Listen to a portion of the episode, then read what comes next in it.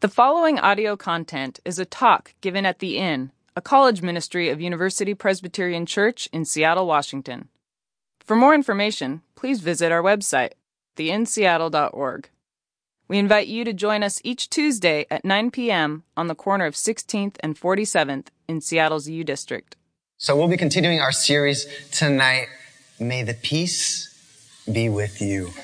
Uh, started last week by Mr. Ryan Church. We were taught that we have a tendency to think of peace as just an outward sentiment, a feeling of calmness due to being done with midterms, for example. Sometimes we think, oh, peace and quiet.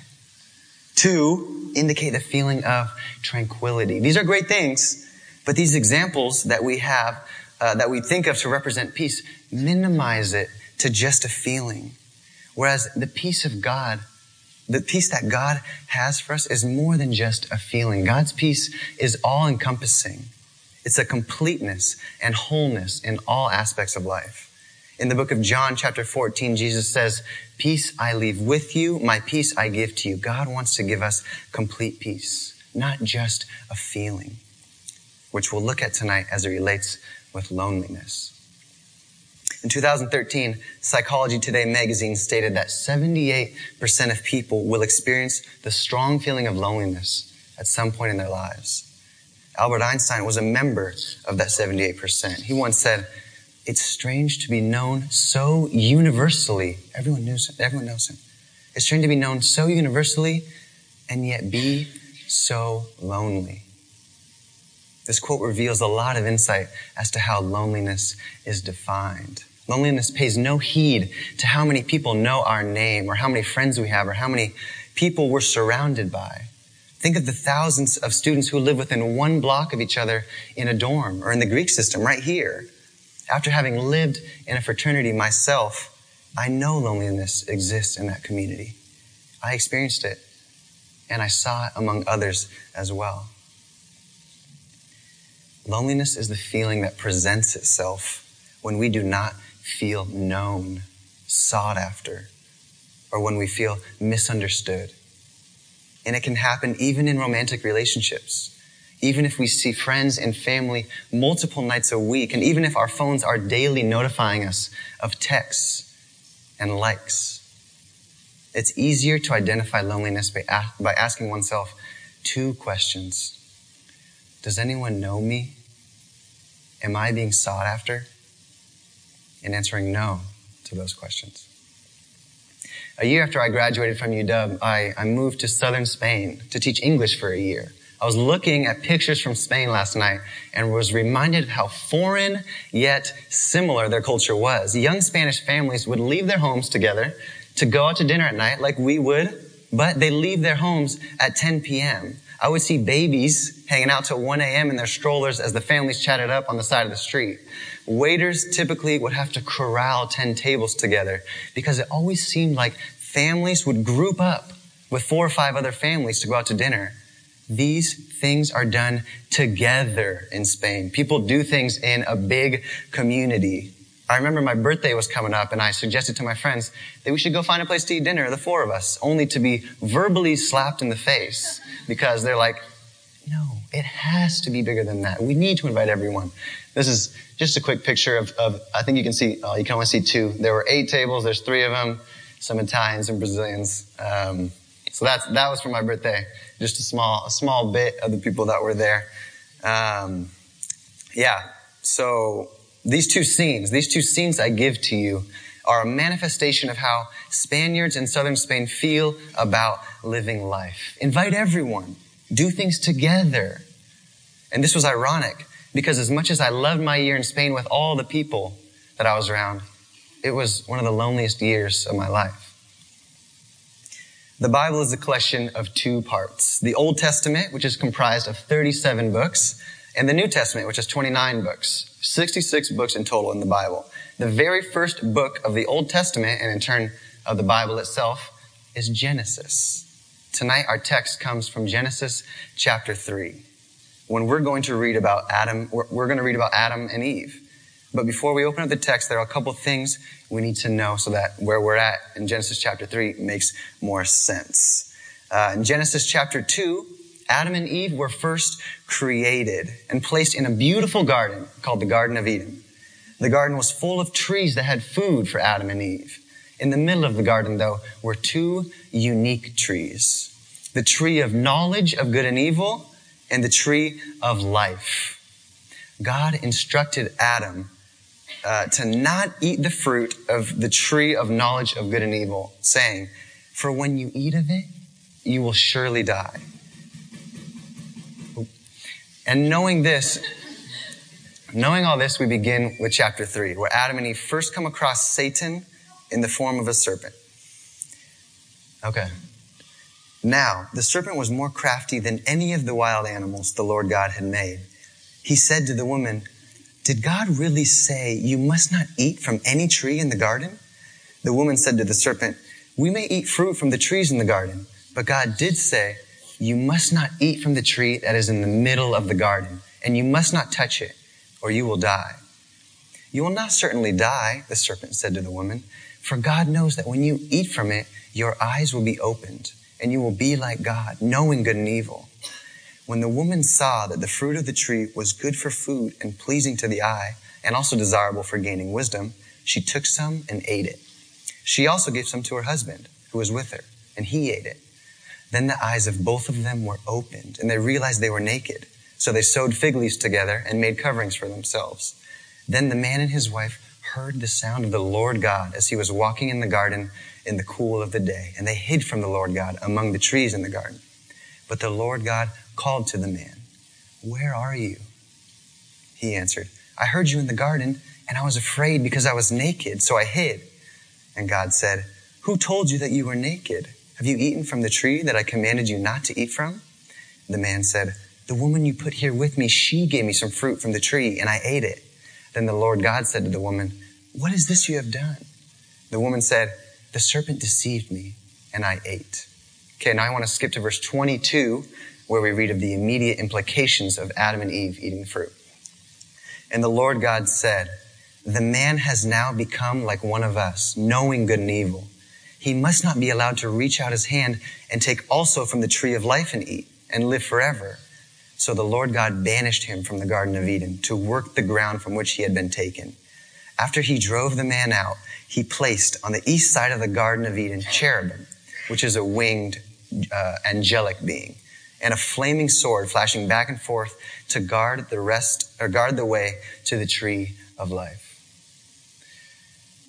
Gone banished. Their own creator, God Almighty, removes them permanently from the Garden of Eden. And upon first glance, it characterizes God as pretty harsh. He enlisted a guardian angel and a flaming flying sword as security to ensure that they didn't return. He removed them from the garden. In time, though, I've actually come to see the goodness in this. God didn't push their actions under the rug and resume relationship as if nothing had happened, as if no rule had been broken. God was consistent in his word. If you eat from the tree of knowledge of good and evil, you will surely die, he said. Now, outside of the garden, in time, Adam, Adam and Eve would, would pass away. God laid the rule out for Adam and Eve and they broke it. Their punishment, banishment from the garden, was a result of the crime that they committed. In a similar way, Philip Banks, also known as Uncle Phil from the Fresh Prince of Bel Air, also is consistent with his word. Let's take a look at a clip from the TV show. Man, I'm starving. When do we eat here? We eat here later. You eat here never. Looks like you eat here often.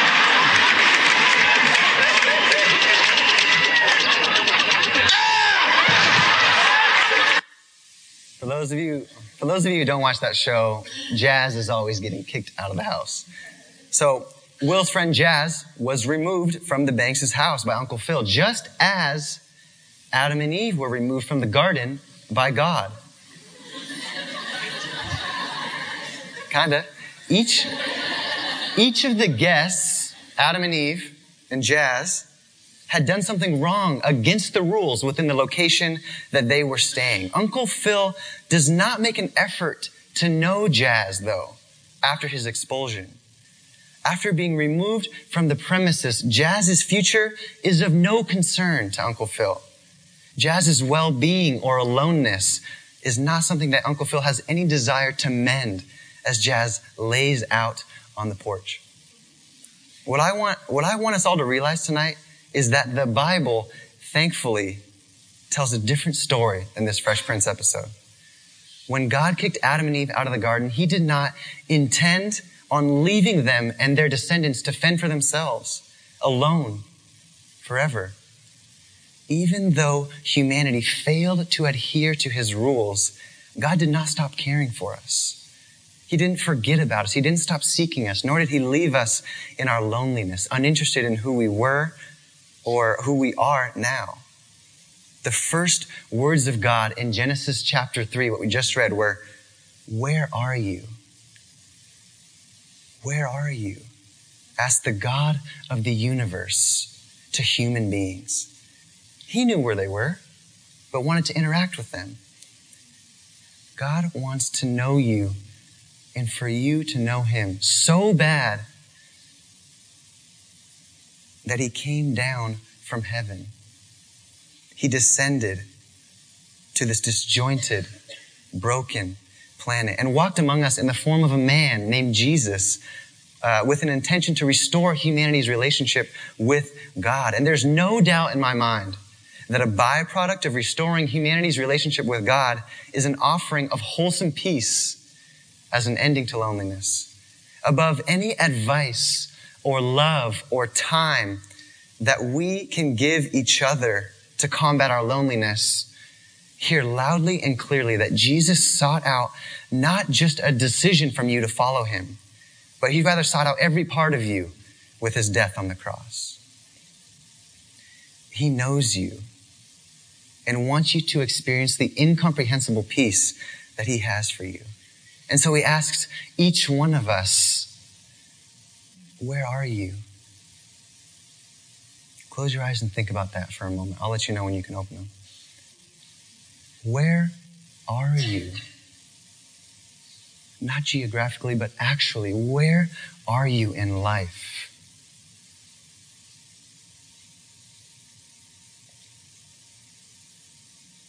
You can open your eyes.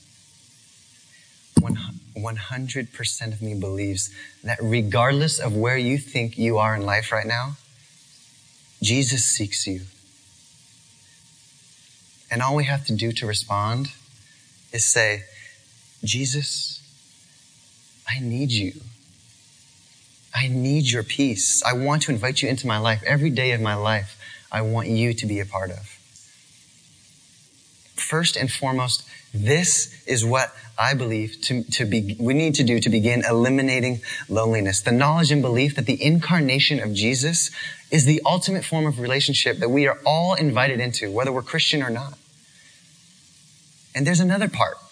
There's another part to eliminating loneliness, and that's that we need people.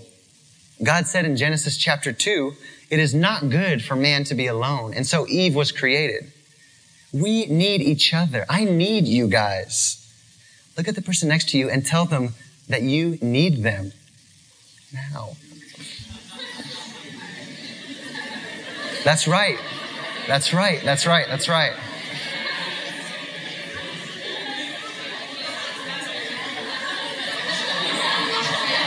Hey, we need each other. And this is good. I'm glad you guys are talking. That's good. Um, hey, we saw earlier that loneliness is not necessarily eliminated it's not necessarily eliminated by just being around or in communication with other people. At the center of the human soul is this desire to be known, understood, and sought after. Loneliness is eliminated when these desires are met. And I observe that we hope to fulfill these desires through romantic relationships and through, and through friendships. And I want to say up front, I am not against romantic relationships or marriage. My understand me, my understanding tells me they are wonderful things. But, but how wonderful, how, how wonderful do we create them to be in our minds? I can look back to times where I truly thought, man, if I just had a girlfriend, someone who wanted to pursue me, this loneliness would be gone. I think I woke up every day in college with that thought. And I, I look back and realize how unhealthy that mindset was.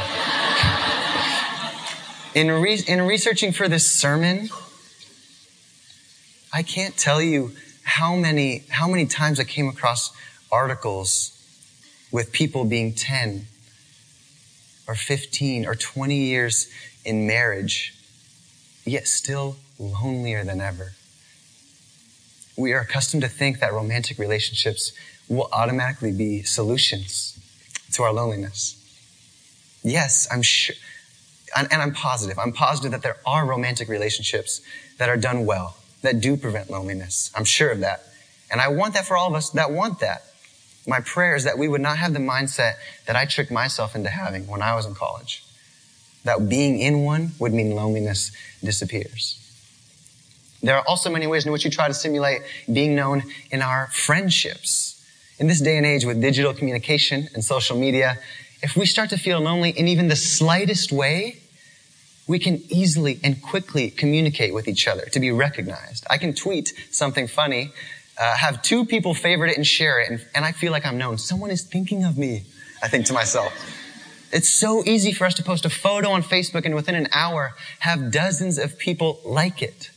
And I think, I think it's important for us to be honest with ourselves. How fulfilled do we feel when dozens of people acknowledge our, acknowledge our posts? I want to be the first to say, oddly enough, that it does make me feel known sometimes. At the end of the day, though, as I get ready for bed and, and reminisce of the 50 people that, that liked my post, I realize that there was absolutely no interaction that I had with those 50 people at any point in the day. I realized, yeah, I was, I was, I was filled for the moment. I was filled for the moment, but later still find myself, found myself being lonely. Guys, I'm not a hater. I use social media and uh, digital communication. I text and use Facebook daily, and I've tweeted over a thousand times. I realize that it all can be used in great ways and in godly ways. I'm not saying posting pictures is sinful in any way. I just want us all to be reminded that likes and received Snapchats cannot replace what I see as the true ingredients to being known in our relationships, some of which are vulnerability and intentionality. So, what do we do? Well, I believe that if we want to reduce loneliness, we have to be known. And being known is done not only by spending time with people, but also by being vulnerable and intentional with them. Who are the people that you trust? Who are the people that have shown interest in wanting to know you? Those are probably the people that we should be vulnerable and intentional with. Yeah, one-on-one hangouts are kind of weird sometimes, especially for us dudes, right? Um, yeah, but I think there's no better atmosphere. There's no better atmosphere to get to know someone in than a one-on-one situation, in my opinion. Listen and ask questions. Make it clear that you're interested in how another person is doing. When you ask, how are you? Mean it. Show them the peace that God showed us. Maybe taking steps to reduce our loneliness are as simple as engaging in and outside of class with classmates or just being around people. This would not be the solution, but a good start if you're someone who does not feel very connected. Honestly, if you're a student and interested in faith in any way, shape, or form, go to the core group, small group table after the end. Don't take this as an in product placement ploy. Join a core group. They meet once a week. There's a leader and you talk about life together. It's consistent. Jesus said, when two or three people gather in my name, there am I with them. Um, I cannot, I honestly cannot think of a, a, better action step to be known than to join one. I, I really can't. Aside from Jesus himself, I'd say core groups are the root of all that we do here. The reason that we do any of this on a Tuesday night is to help us all grow in our faith. And as a staff, we know that consistently being in an intentional relationship with other like-minded people is one of the best ways to grow in faith and also to be known. Tonight is the last in uh, to sign up for a core group. So seriously, go to the table, at least ask a question uh, to whoever's behind there if you're interested. In closing, I want to say here, here's what I see. We, we wake up each day and we put on our target in what we wear, in what we say, in what we post, in what we do, in all those things, sometimes we're saying, aim for me. Aim for me. Know me. Be interested in me. And some of us are hit. Some of us are hit. We're pursued and sought after by family, friends, and romantic, and, and romantic interests. But this doesn't always bring us true peace. Humans, our close friends and family, can, can and probably will remedy our loneliness at times. But as broken people, we cannot truly rely on them for our peace.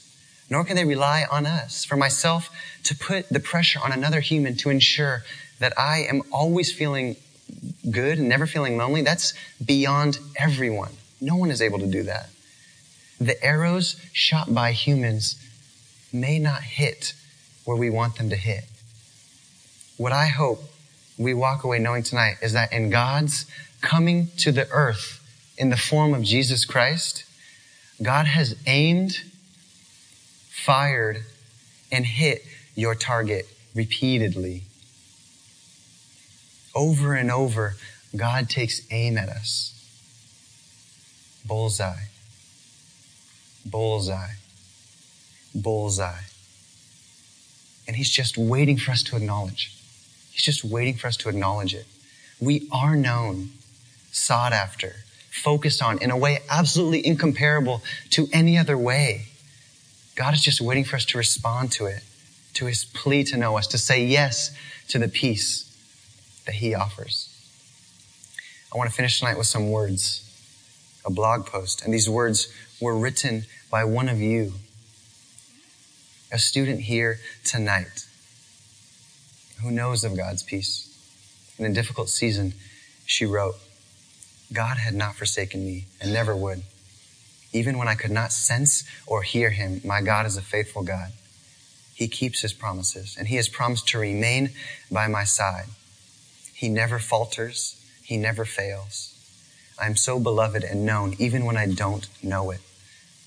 God is forever in your presence, even if you do not sense it. There is peace and stability in this fact, and I want to rest in it all my life. When I am lost, when I feel empty, I can find comfort in the fact that He is and always will be present. That is eternal peace. Thank you. Please join me in prayer.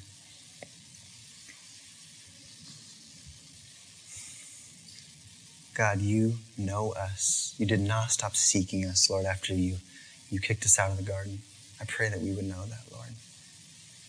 May we say yes to you. Lord, as we walk out of here, I, I pray that we know that you go before us, Lord. Give us the confidence to, to walk, Lord, knowing that we are cared for and, and sought after by you. We love you. In your name we pray. Amen.